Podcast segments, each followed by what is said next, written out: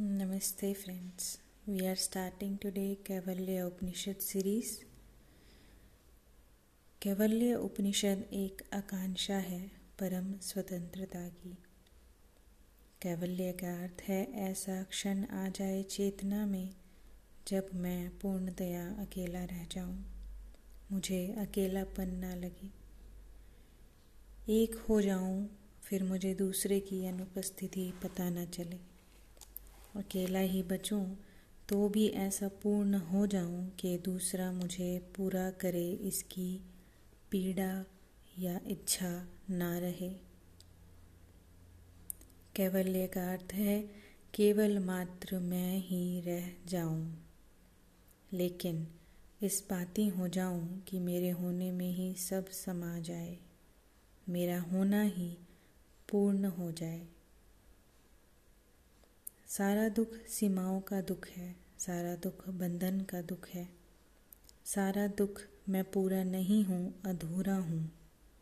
और मुझे पूरा होने के लिए ना मालूम कितनी कितनी चीज़ों की ज़रूरत है।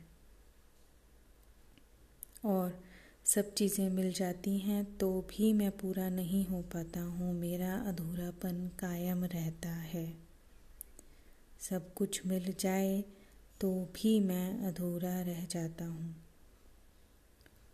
तो एक आकांक्षा मनुष्य के भीतर जगी, जिसे हम धर्म कहते हैं कि कहीं ऐसा तो नहीं कि मैं जिन चीज़ों को पाने चलता हूँ, उनको पा लेने पर भी जब पूर्णता नहीं मिलती तो उन्हें पाने की यात्रा व्यर्थ और गलत हो। तो फिर कोई और मार्ग खोजा जाए? जहाँ मैं वस्तुओं को पाकर पूरा नहीं होता हूँ, बल्कि मैं ही पूरा हो जाता हूँ।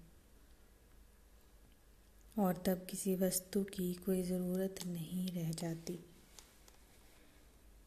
इसलिए जिन्होंने भी गहन खोज की, उन्हें लगा कि आदमी तब तक आनंद को न पा सकेगा, जब तक कोई भी ज़रूरत किसी और पर निर्भर है। जब तक दूसरा ज़रूरी है, तब तक दुख रहेगा। जब तक मेरा सुख दूसरे पर निर्भर है, तब तक मैं दुखी रहूँगा। जब तक मैं किसी भी काम में दूसरे पर निर्भर हूँ, तब तक मैं परतंत्र हूँ और परतंत्रता में आनंद नहीं हो सकता।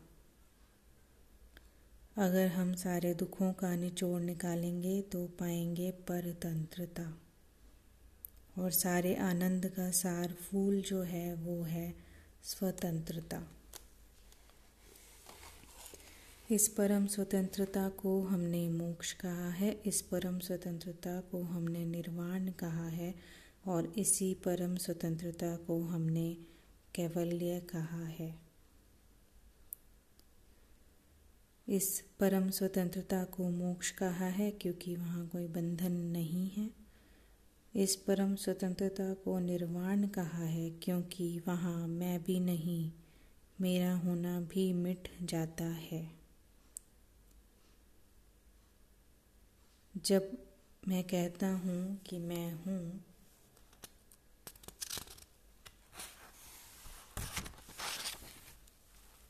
मुझे दो शब्दों का प्रयोग करना पड़ता है, मैं और हूँ। हमने निर्वाण कहा, इसे उस क्षण में मैं भी मिट जाता है, केवल हूँ होना मात्र रह जाता है। मैं का भी भाव नहीं होता, बस होता है हूँ। और हमने इसे कवल्य भी कहा है कि क्योंकि इस क्षण मैं अकेला, मैं ही होता हूँ। अकेला मैं ही होता हूँ, इसका अर्थ हुआ कि सभी कुछ मुझमें समा जाता है। आकाश मेरे भीतर होता है, चाँद तारे मेरे भीतर चलते हैं, सृष्टियाँ भी मेरे भीतर बनती हैं और बिगड़ती हैं। मैं ही फैल कर इस ब्रह्मांड से एक हो गया होता हूँ, मैं ब्रह्म हो गया होता हूँ, इसलिए इसे कैवल्य कहा गया है।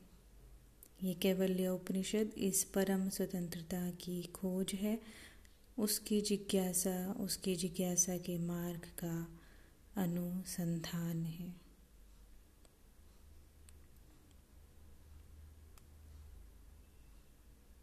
Thank you so much for listening